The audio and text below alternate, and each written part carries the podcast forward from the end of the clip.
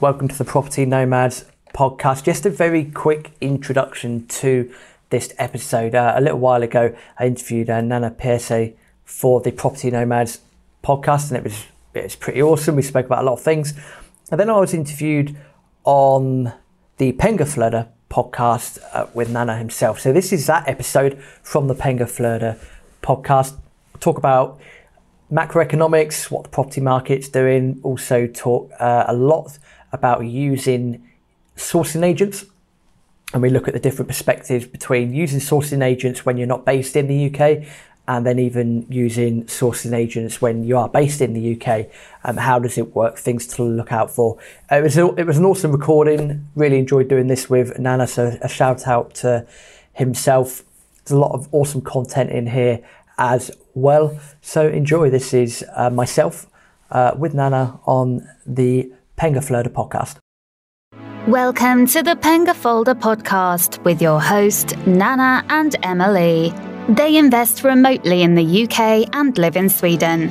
In this podcast, they will be interviewing interesting guests that all invest in the UK property market.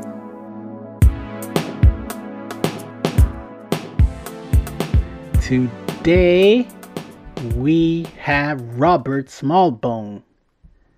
How is it?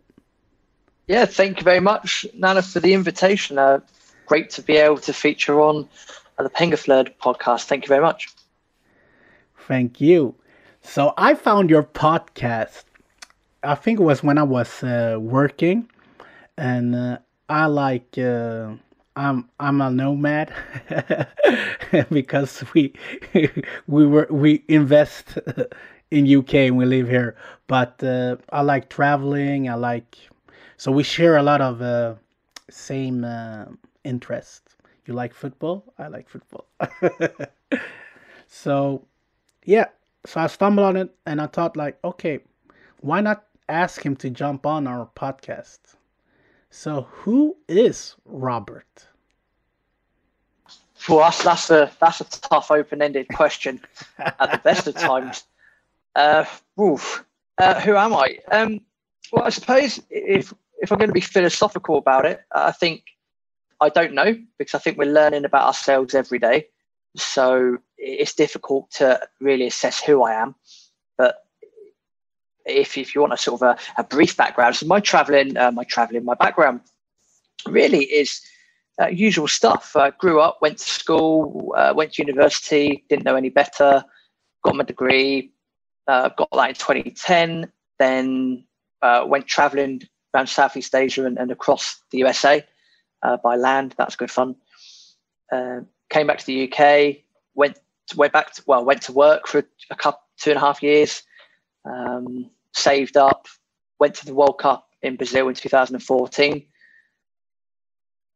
And then from there, traveled around South America and Central America with what is now my business partner. Um, finished that in 2015, came back to the UK, and you know we'd had multiple conversations about you know getting involved in property you know so many bus journeys and and everything like that. And yeah I started doing research property wise in 2015 uh, set up our company devoy and smallbone properties in 2016 and, and, from there we've you know every day's a new day um, mainly buy to let investing in the north of england. And one thing's led to another and yeah the the host of or co-host of the uh, Property Nomads podcast as well. So that's me in a nutshell. Yeah. Okay. Very interesting. First, the football. I wanted to go to the World Cup. I really wanted to go before all of this war. I'm not a fan of that. no. But um, uh, yeah. Oh, but that's very interesting. That's what I mean. That's why I said that we share a lot of uh, in the, the same interests, like traveling, etc. So, I if I'm recall it right, you're based in Hull, right? Uh, yes, at the time of recording, yes, based in Hull in uh, northeast yeah. or east of England. Yes. Yeah. So is that also where you invest, or do you invest uh, everywhere? Um, yeah, it, it's the main area for investment. Uh, we have we sort of we've created this triangle of an investment area. So uh, we the main area is Hull, and we also invest in Burnley, uh, in Lancashire, and then also uh, in the Rotherham area as well, so South Yorkshire. Um, yeah, re- reason for that being that we didn't want to put all our eggs in one basket and have it in the same yeah. place. You know, I mean, smart. You know, those, those that know Hull, and I'm not making a scientific prediction for 50 years' time, but Hull is very flat, and uh, you know, with a concern of rising water levels, you know that that could that could be challenging in years and years to come, or you know, for the people that inherit the portfolio, kids or whatever. Um, so we've got this sort of triangle approach as well. But to be fair with you, Nana, it's you know, if you're going down the sort of a buy-to-let strategy in the north of England, uh, it really doesn't matter where you go. You just pick a town and do it. You know, pretty much every town's going to have the similar characteristics. You know, going to have a railway station or, or a bus station. They're going to be relatively well connected, and, and people are, you know, going to rent. So, yeah, that we just picked areas and and just that's it. So, so this uh, triangle uh, strategy that you guys are doing, that's uh, I never heard about it. Very smart of you guys. That, like you mentioned, that you diversified. Uh, you don't want to put all of your eggs in one basket. Who came up with it, and how how long is the distance, you know, from each uh, town or city, if I may ask? Yeah, of course. Of course. Um, we didn't really come up with it. We never actually planned it. Uh, we, we, we use property sources um, for, for most of our projects. And, you know, again, through networks and through knowing people, but we, we got given an opportunity in, in Burnley and in, in, in Rotherham. And, you know, we analysed the numbers, we done our homework, we looked at the area, and, you know, you mentioned about football. Ironically, that is normally how I associate something. It's not does it have a football team, but you know, it it does help. Believe it or not, it's it's, it's strange, but it does help. Um, so it, yeah, we didn't plan it. it. It it just happened. In terms of distances, Hull to Rotherham, probably about an hour um, by car, I'd say, uh, and then from Hull to Burnley, two two and a half hours, um, and then Rotherham to Burnley again about two two and a half hours. So it's not that much. Yeah, it's not that big a distance to be fair. So, so when you jumped, you said you mentioned you use sources like uh, uh, mostly of of the listeners here. Uh, did you know the areas before, or did you do like a desktop uh, research and then you were like okay this look good. Let's go ahead. Or did you visit the area? How did you guys move forward? So in terms of in terms of hull there's there's a lot of incentives uh, and this was back in 2015 2016 there was a lot of, of incentives to do with renewable energy you know, there's some massive. For those that are familiar with Hull, there's some, you know, some massive wind turbines, uh, wind farms just off of the coast, uh, and you know, just off of the in the North Sea. And yeah, renewable energy, whether we like it or not, that's really what's going to happen in the next 20, 30, 40 years in our lifetime is to have this push towards how eco-friendly can we be. And, and, and Hull has, you know, a lot of investment from the local council and also from the government for you know, for long-term renewable energy. So that's why we ended up in Hull, you know, big big town, uh, sorry, decent city, um, you know, a, a, very big rental town. To be fair, uh, a lot of renters up here, and that was it. You know, I'm from the south of England originally. I'm from a place called Reading, um, but moved up. You know, purposely moved up to Hull just to be. You know, I wanted to be in the local area. I like traveling around. I didn't want to you know, I'm happy to get involved in a new way of life. And, and that was that. So, but how did we, how do I know Burnley and Rotherham? Um, didn't know the areas particularly well, but again, I'll go, I'll go back to football, and I love geography. So, you know, I know where Burnley is. You know, I'd, I'd never been before until this opportunity was presented, but I knew roughly where it was because, again, that's football. But um, I love geography. I'm also a bit of a railway fanatic. Um, so I read a few magazines, and there's always different developments going on. So, you know, oh, this train line's been opened, or that's going to open, or there's going to be something new here. And again, that sounds a bit geeky, but that can provide really incredibly useful economic data.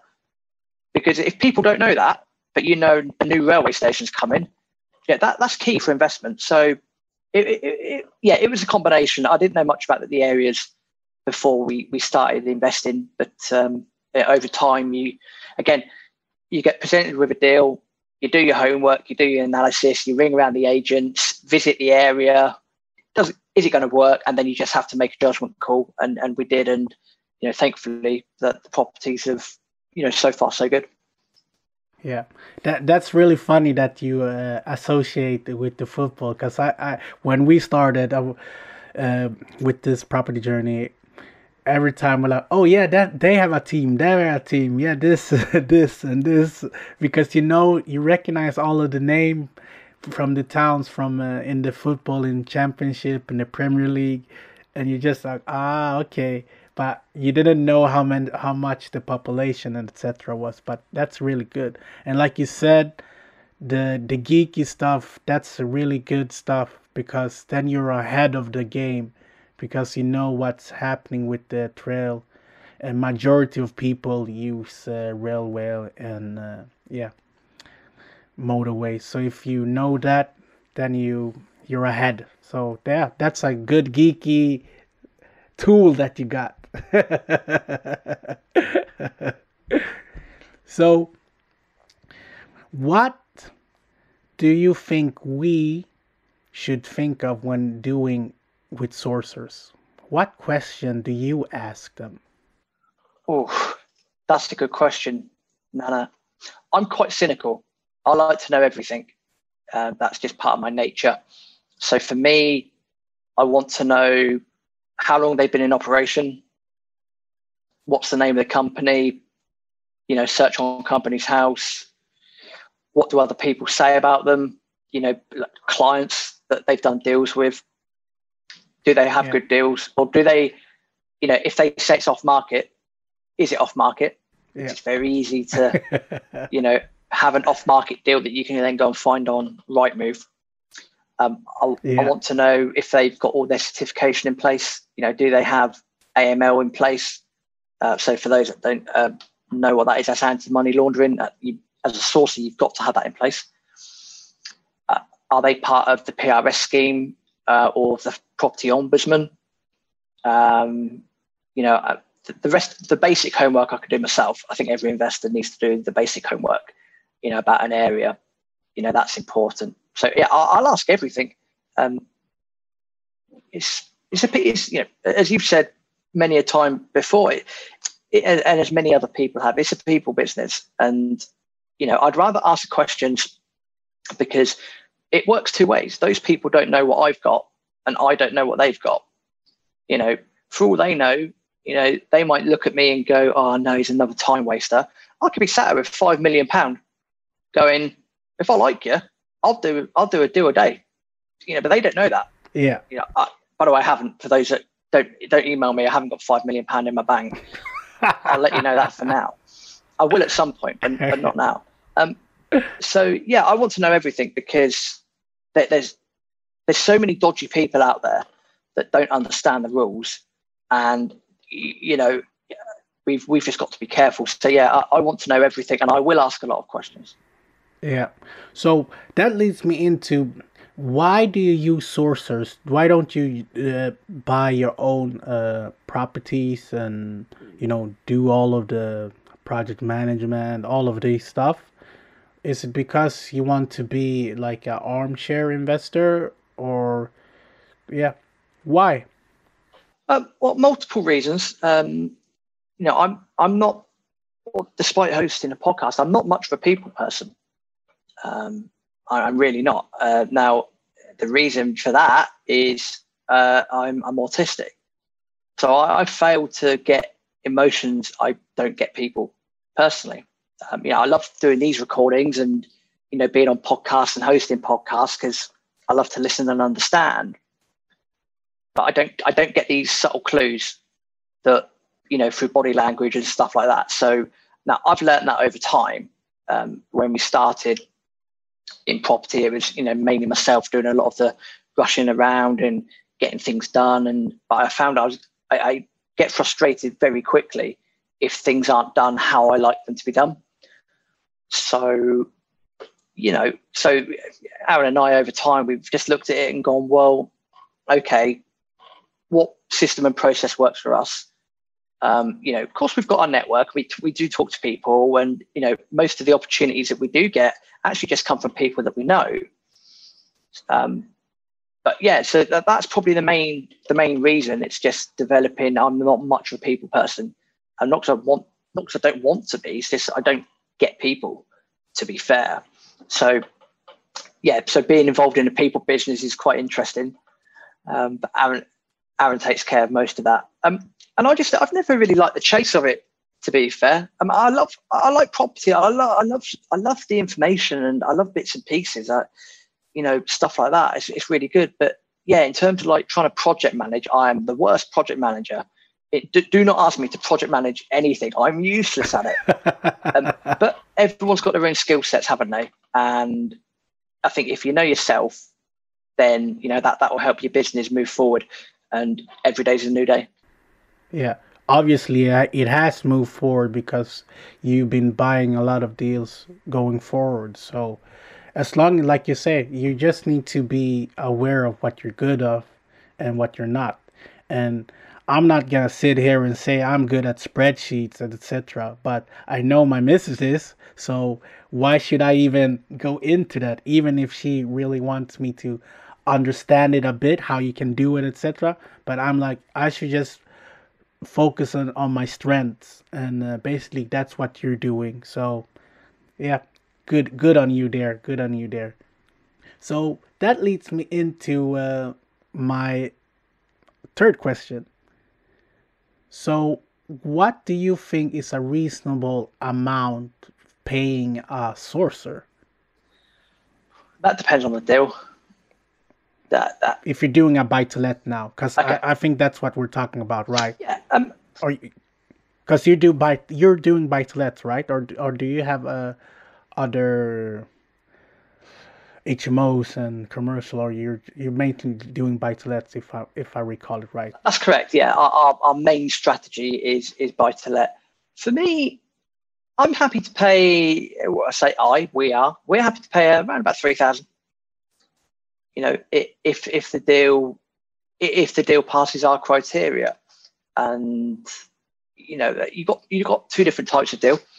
So right, in our opinion, you've got two different types of deal. You've you've got the ones where you can obviously buy below market value, add value, refurb, and you can you know come in and out of the deal relatively quickly. Or we've got the other approach, which is again a very long-term approach, is let's just say we've got an investor that's got fifty thousand pounds and they are happy to give us the finance for a couple of years. Then depending on the property and what what's going on, we might just buy the property on with a mortgage for on a two year fixed period, do some work over time, and then in a couple of years' time, refinance, give the investor their their money. So we've got two ways of doing it, and it depends what approach you want to take with it. But now, in answer to your question, I'd say uh, three thousand is reasonable. Um, again, it depends on the numbers. If it's a a true, as they say, money in, money out deal, which you know they're, they're not impossible to get. They're, they're rare, but they're not impossible. And I've seen people, you know, charge five thousand for that. Then, you know, it's a cost of business is the way that I'd look at it. So depends on the deal, but three thousand, I'd, I'd say is ballpark. I'd say that's reasonable for a decent buy-to-let deal. Yeah. Okay, that's good. So that leads me into this question that you mentioned, this this follow up question. You said that you have this second strategy that you do with your investors that you take their money and then uh, you park it and then after two years you refinance have you actually done that and see the capital growth uh, go up and give back the money to the investor? Yeah. Yeah I, will give you the most recent example. I was um again at the time of recording we had a refinance done uh, recently. Um I bought it for 55,000 a couple of years ago, two, two and a half years ago, uh, revalued up at 82. Um, so we're able to pull, and again, taking into account two and a half years of cash flow there from, from the rent as well, then, you know, we've been able to pass that money back to the investor. And, you know, that's the most recent example that comes to mind. Um, Free house. Pretty much. As our approach is long term. It's very, you know, we, we've tried many things. We've looked at different things. We've had things that have worked, things that haven't worked as well. And, you know, Aaron and I take a very, very long term approach to it. You know, we're both early 30s. We're going to be doing this in some capacity when we're like 50, 60, because we've both got a very long term approach. Um, you know, so yeah, we're, we're happy to we're happy to to work like that because at the end of the day, you know, for us, the, the key thing's the investor. You know, the investor's got to be happy, and if you can build that rapport with the investor, and you can build that trust, you know that that that it's not automatic, but that that that can lead to a lot of repeat business. And if you're dealing with the same pot of finance, it's you know happy days for everyone. Really, it's about the win-win situation. Yeah. Yeah you've you've you bought a, several uh, source deals. Have you bought a deal that you uh, it wasn't accurate what they said in the end? Like, did you have complications? Yeah, we, we've had a, a couple of deals we've bought. We've had complications with. Um, you know, re- refurbs weren't what they meant to be. You know, prices changing at the last minute. Um, you know, things that have been found in the property that weren't brought to anyone's attention. And I think in that situation, you, you can really do one of two things. You, you, can sit and blame everyone else, which is easy to do. Uh, we all love moaning in the UK. Yeah. So yeah, it's easy to sit down and, and blame other people. And sometimes that's correct. Sometimes there are things where it is valid to that it is someone else's fault. But the second time, Nana, you've got to look at yourself. And you know, if I if I go back to some of the source deals um, that that haven't been as good as they could have been, um, sometimes they've been things that I've missed. So I've had to, you know, learn that lesson and go, ah, you know, oh, how have I missed that? Right, I'll make a note of it. So next time I'm out and about looking, um, I've got to look for it, or next time I speak to a source, I've got to ask that question. So it's about learning from those mistakes and not repeating them. And yeah, we have to look at ourselves first. That's important. And it's a two way street. You know, we cannot just sit here and expect sources to do everything for us. You know, we have to do our own homework, our own analysis, and do our own due diligence. So, yeah, it works both ways. When you did this deal where you parked the money, how could you factor in the capital growth, what percentage did you uh, factor in in your spreadsheet, or how did you know that okay, in a two years time, I think we can uh, pull out all of the money, give back the money to the investor. So, your thoughts on that would be great too. Comes down to luck. comes down to luck. Um, no, that, that, that you've, you've, got to do your homework as well. Um, I mean, some of it does come down to luck because at the end of the day, you you are when you go to refinance, you are pretty much in the hands of the convey uh, valuer. You know, if the valuer is having a good day, you might get a better, a more favourable valuation. Um, you know, even the weather. You know, if it's a nice sunny day, that might help. Um, but no, go go. In, in all seriousness, you've you've got to do your homework at the start. So we we will never ever guarantee to our investor that everything's going to be 100%. It's going to be perfect. It's going to be fine because it's property. That, you know, forgive my language, that shit doesn't happen. You know, there are always yeah. going to be challenges all the time. But you know, we will do a homework, do the homework on the property. Are you getting it below market value or are you getting it so you can add enough value to, to warrant a refinance uh, to get the right valuation that you need? So you have to run your numbers. We don't have a you know a special calculator for analyzing capital growth because you make your money when you buy in property. Yeah. You know, common yeah. common rule that. That's true.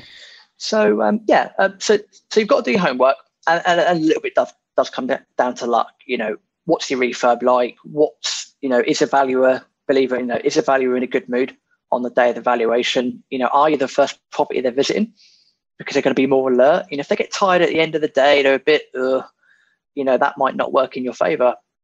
Um, and, and also, um, hopefully the FCA aren't listening to this. Always put a slightly higher valuation when you speak to your broker.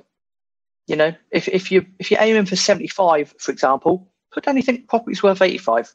Even if you know it's not, put down a higher number because if you get down valued, you might still end up with the result you wanted in the first place. Uh, I learned that the hard way. So that probably a little extra tip of information. Mm. Just put down a slight, don't make it ridiculous, but you know, put down a slightly higher valuation because at the end of the day, if you're doing good property, you want to make sure that your property is the best one in the street, and that should be evident when the valuer walks in. That was a really good tip for you listeners, and for even for me, that was a really good tip. So when when you uh, meet the valuer, or if the, if it's the sourcer, uh, do you know what they bring with them? Uh, is it comparables? What what do they do, and how should people act, etc. Yeah, again, I'll answer this the best as I can, so I'm not overly in, in tune with people. So I'll do what I can. Um, sometimes I've attended. Sometimes the tenant's been in, and the tenant's dealt with it. Sometimes the lettings agent has, has dealt with it because, you know, despite the fact I live in Hull, you know, I don't. I'm not ridiculously hands-on because we've got to start planning for, you know, when we're traveling around the world we're not going to be in the country to deal with it. So we have to put the trust in our power team to do that as well. So, um, I mean, I, I always would prepare a little pack. So, so you do your own homework. You know, go on Rightmove, get those links, get the comparables as well. Um, have a some photos of what the property looked like before, and then what the property looks like. You know, look like after the refurb was done. Um, list any works that have been done, but don't put the price down. Just list the works that have been done if you have done works in the property. Um, present that in a, a nice little, you know, I don't know, five, six, seven page document um, as well. Put it in a, a little plastic wallet and give it to the valuer on the day. Um, some valuers, every valuer is different. You know, some won't care that you're giving it to them. Some just don't care. Some will take it and say thank you. They might never look at it, uh, and, and some will look at it because you've effectively done their job for them when they come up with a valuation. So everyone's different, but it's these little things that can have a massive difference because doing something like that is could lead to you know a different valuation which could be favorable it, in terms of See, now I've completely forgot the point I was going to make. I was going to make another good point there, but I forgot what I was going to say. Um, but oh yeah, uh, that was it. Um, for me, if a valuer turns up, let them do their job. Do not follow them around the property. Let them into the property. Let them do their job. You know, they don't need to know. You know, you do not need to walk around and go, "Oh, there's a kitchen."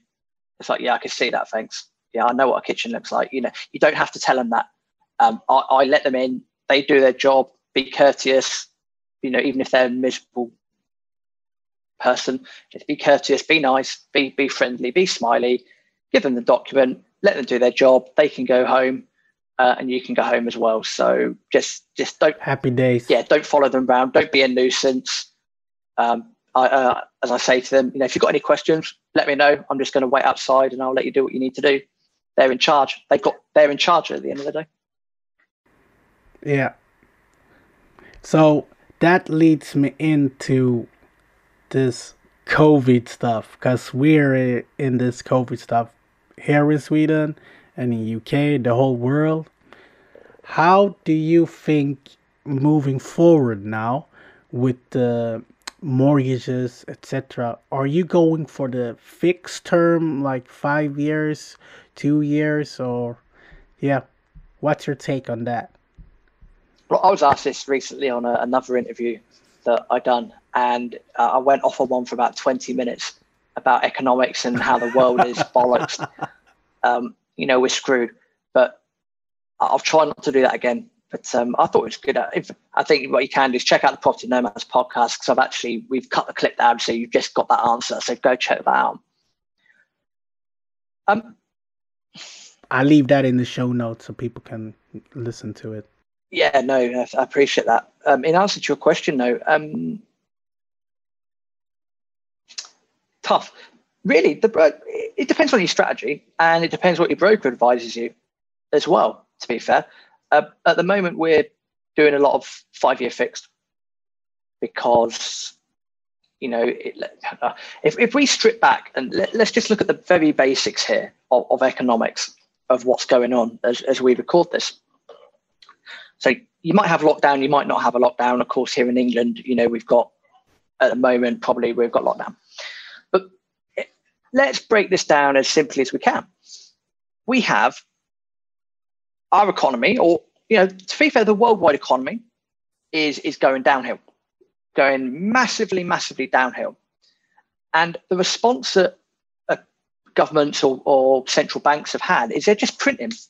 They're printing and printing and printing and printing and printing currency, which, you know, okay, that's okay for, well, it's not okay, but the perception of the people is that's okay for the short term. But in the medium term and long term, that is it's going to be like Armageddon in, in the next five years, and it's going to be brutal for everyone, and that's what will happen. The challenge that we've got though is that because some genius in Westminster come up with this idea of uh, changing stamp duty, all this pent up demand from the first lockdown and uh, investors as well as regular people that are, are buying and selling houses to move because of the change in stamp duty they've kind of um, not exploded the market, but all this pent up demand has just been unleashed on the property market. And, you know, it's created bidding wars and, you know, stuff like that here and there. Now, I don't know what that's going to look like at the end of March, but the point I'm trying to make is that in a time when most of the world is either in a recession or we're having this massive depression, that we're, we're a part of, and it's going to be around, it's going to be generational, whether we like it or not. But housing seems to still be shining. And, you know, that's scary because to me, that's, that is an anomaly, that's a bubble. And you know, all you've got to do is study history, study cycles, and you've got to realize that bubbles will burst. So I'm a bit skeptical from that. And I think that don't get me wrong, for people that are listening to this, don't take what I say as, oh, it's doom and gloom, it's the end of the world. There are always opportunities in property, but no matter where we are in the cycle, every good entrepreneur, entrepreneuress, entrepreneurial person will find a way to make money. It, it, that, that's life. But you've got to look at the reality of it. You know, the, the, the psychological impact of the housing market in a moment is, is people are looking at it positively. Well, that's good for that's good for the economy, despite everything else that's going on. But the virus isn't going away. The lockdowns aren't going to go away because people are still moving. You need to stop everyone from doing everything and create a vaccine. That's years away, in my opinion. And yeah, economically, it concerns me. So that's why we're looking at five year fixed. And, and we're not doing too much buying at the moment because our instincts tell us, Aaron and myself, that at some point in the next, maybe it's 2021, maybe it's 2022, maybe it's 2023, it will burst. And when it bursts, of course, stuff will go down. And that's where you want to be, again, cash rich um, and not be revaluing your properties. So that, that's why we're looking at five year um, at the moment. And You know, I understand that that might be stuff that people don't want to hear, and they might think, uh, you know, Rob, you're just being skeptical, you're just being overcautious. No, no, that's economics. You know, you got you got to understand yeah. this, and that's what's happening. It's it's dangerous, and not many people are seeing it because we're controlled by, you know, we're effectively we're being controlled by this virus, but as a society, we've not had to deal with this for over 100 years. Spanish flu is the last one, that was 100 years ago. So we can have a recession all day long. That's fine. That's not a problem. That not an issue. But when you put a virus in and you put a pandemic in, it's a different story. And if people want to kick around with their everyday lives, again, I get it. I understand that if you work in a theatre or you're working at a restaurant, you know, the fear of being made redundant and not having your job and the pressure that puts on you to pay your bills and pay your rent. I get all that. And that's unfortunately, that is just part of what people are going to have to go through. But also, Nana, I would hope that's why, you know, I know we spoke recently, you got into property for various reasons, but this is also why people like yourself, ourselves, people listening to this, that's why you get into property. Because when the shit hits the fan, yes. like it's gonna, if your cash flowing okay, you can you can ride it out and you know hey yeah but five year fixed mortgages yes that's why because we're looking at the economics and going yeah we don't want to be refinancing in a couple of years because we, we we do think that it's there's gonna it's something's gonna pop and yeah you don't want to be refinancing then because you're just gonna get yourself into a negative equity situation which you know isn't necessarily good. Yeah that's a good good answer. And i really uh, i'm also really geeky with the macro economics because you need to know what's actually happened, and I don't understand all of this stuff that's really happening in the UK or even in Sweden. It seems like everywhere in the world, people are, house prices is just going up. It doesn't make sense. People are redundant, like you said, and they're just printing money. It seems like people just living in this bubble, you know. And uh, when it breaks or when it cracks or pop, that's uh, when the shit hits the fan, like you said and that's when you want to be and buy like you're saying. Yeah. So definitely totally agree it, with you. it's i mean i don't know how you feel about this but it, to me this is scary that people don't seem to understand property investors don't seem to most property investors not everyone i get everyone you know but most people don't seem to understand this because they're, they're trying to ride this crest of the wave and going everything's gold and everything's great. Trust me ain't gonna it's not gonna be but it's a market cycle. It's gonna go down you know it's going to get worse and then it'll get better and then you know we'll go through the cycle again that just look at the history of it. You know there's there's so much out there. Um you know it will have bad history times always we'll repeats itself.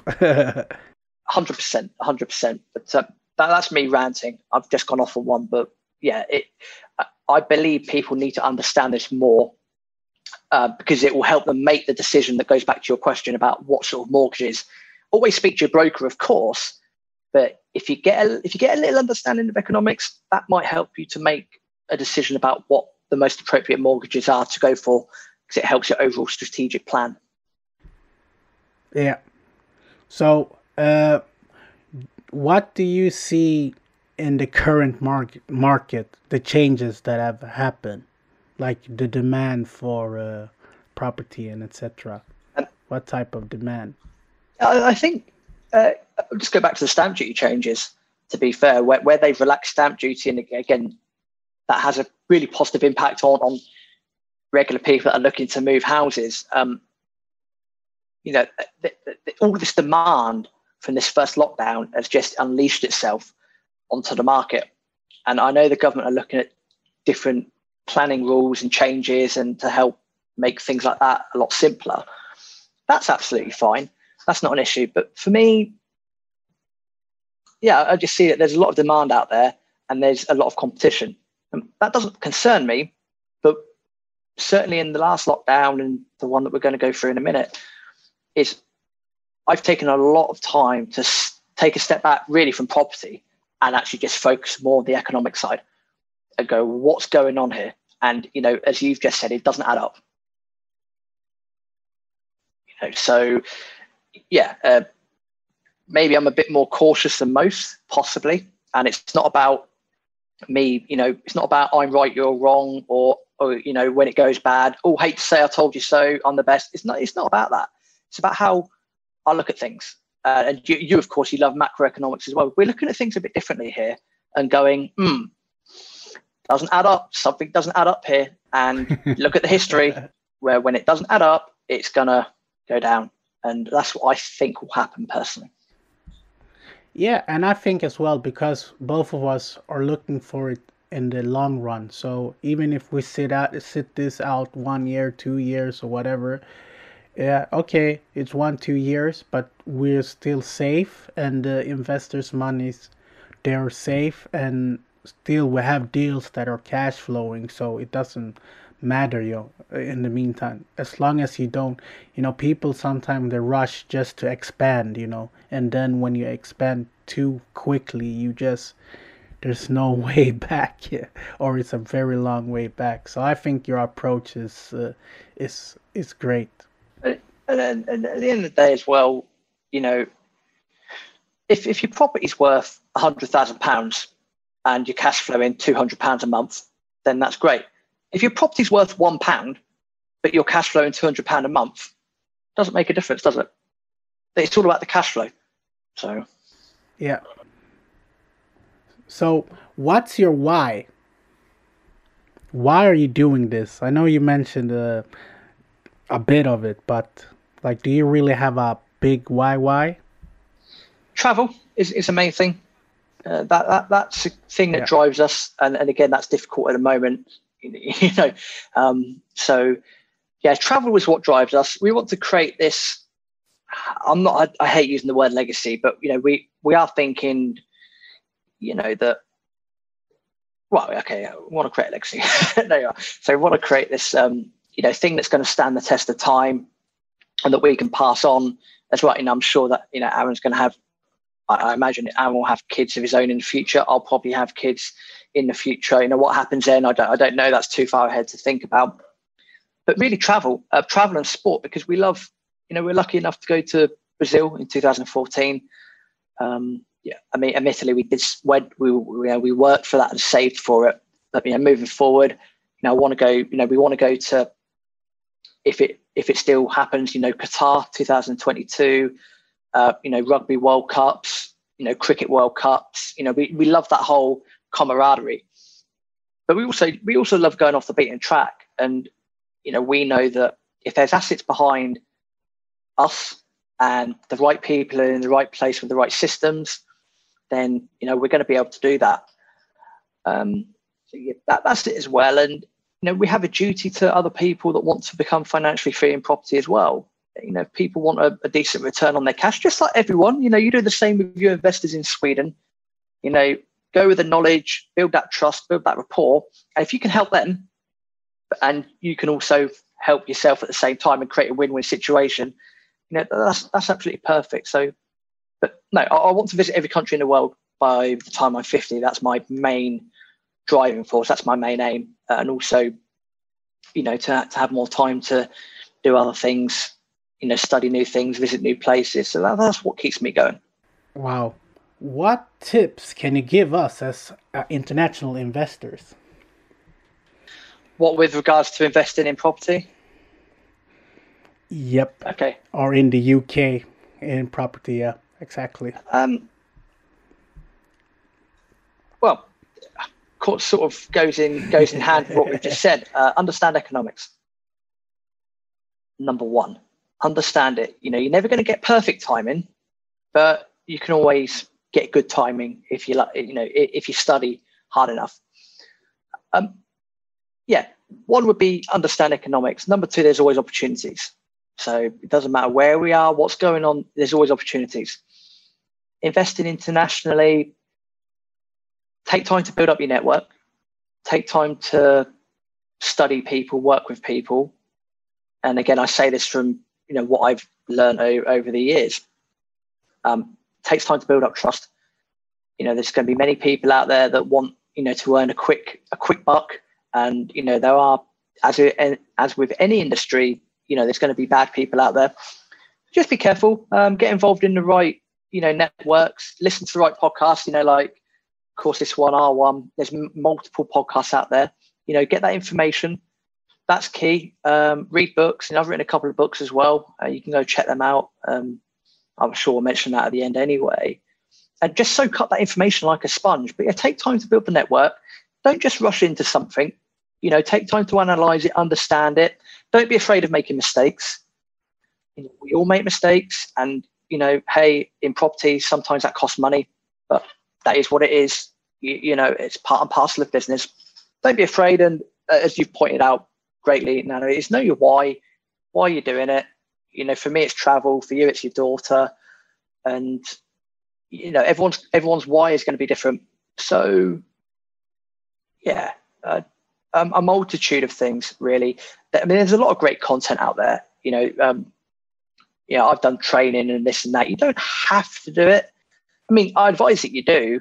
There are some, there is some good stuff out there, but you can get a lot of information from books and podcasts, and you know, just just go out there and, and do it. Really, um, I think there's about ten things there. Hopefully, they're all useful. that's good. That's good. You you cover a lot, but that's good.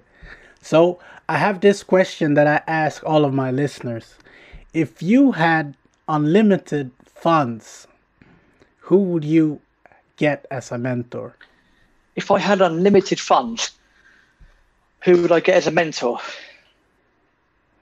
Yeah. Mm. it can be, it doesn't have to be property, it can be everything. Oh, I would say, oh, you caught me off guard. I'm just going to say Jeff Bezos. okay. Um, you know, one of the richest Why? guys in the world. Uh, saw you know massive gap in the market. Uh, that was 20, 25 years ago. You know, and there's still there's even more gaps that have appeared in the market. Goes from strength to strength, and you know if you're going to become the best, you want to learn from the best. So I'd say Jeff Bezos, but that's just off the top of my head. Um, doing wonders with Amazon. It's one of the if you want to order something, it's normally the first place you go to, isn't it? so you got to be doing something right. Yeah, they they come they came to Sweden. Uh this uh, month actually, or end of October.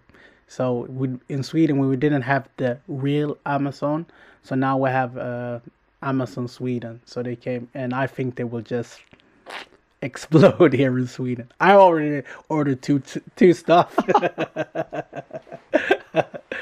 Otherwise, you usually have to pay for this uh, uh, expenses like the not the toll, but the transport and etc when you're buying stuff from the UK or Germany but now when it's in Sweden you everything's free.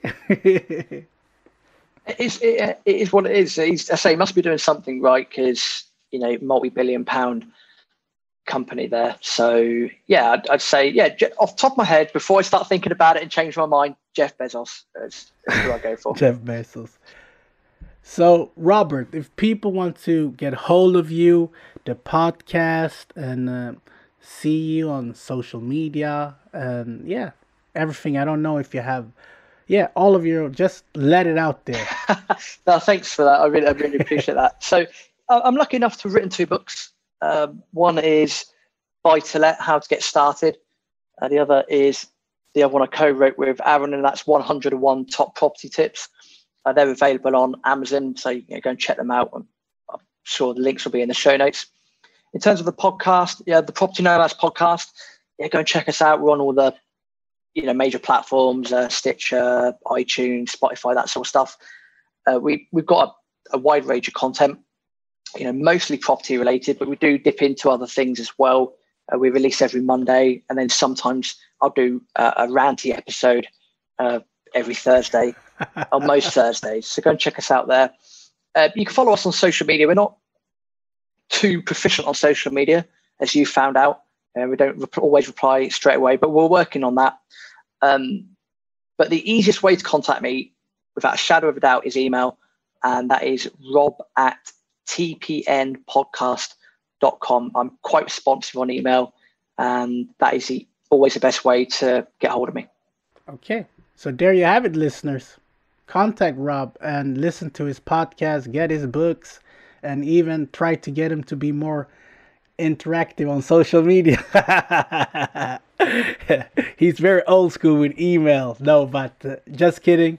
Uh, you should go and listen to his podcast. It's very good. I've listened to it several times, and I like your rants because they're valuable. And uh, I think if you're geeky like you and me, it's very uh, interesting topics that you bring up when you're doing your rants. I think, uh, but uh, that's that's for the listeners to uh, decide as well. And I appreciate that, Nana. Kind words. I just try and be myself. You know, I'm not perfect, and uh, I've got a different view from most people in the world. So I'm just happy to be myself, and uh, I'd just like to say a massive thank you to you know yourself, Emily, as well, who's not here today, for giving the time today to be able to record this. So uh, massive thank you to yourself as well, and uh, you know all the best moving forward. Thank you, thank you the same. So people, don't be stressed. Invest. Bye.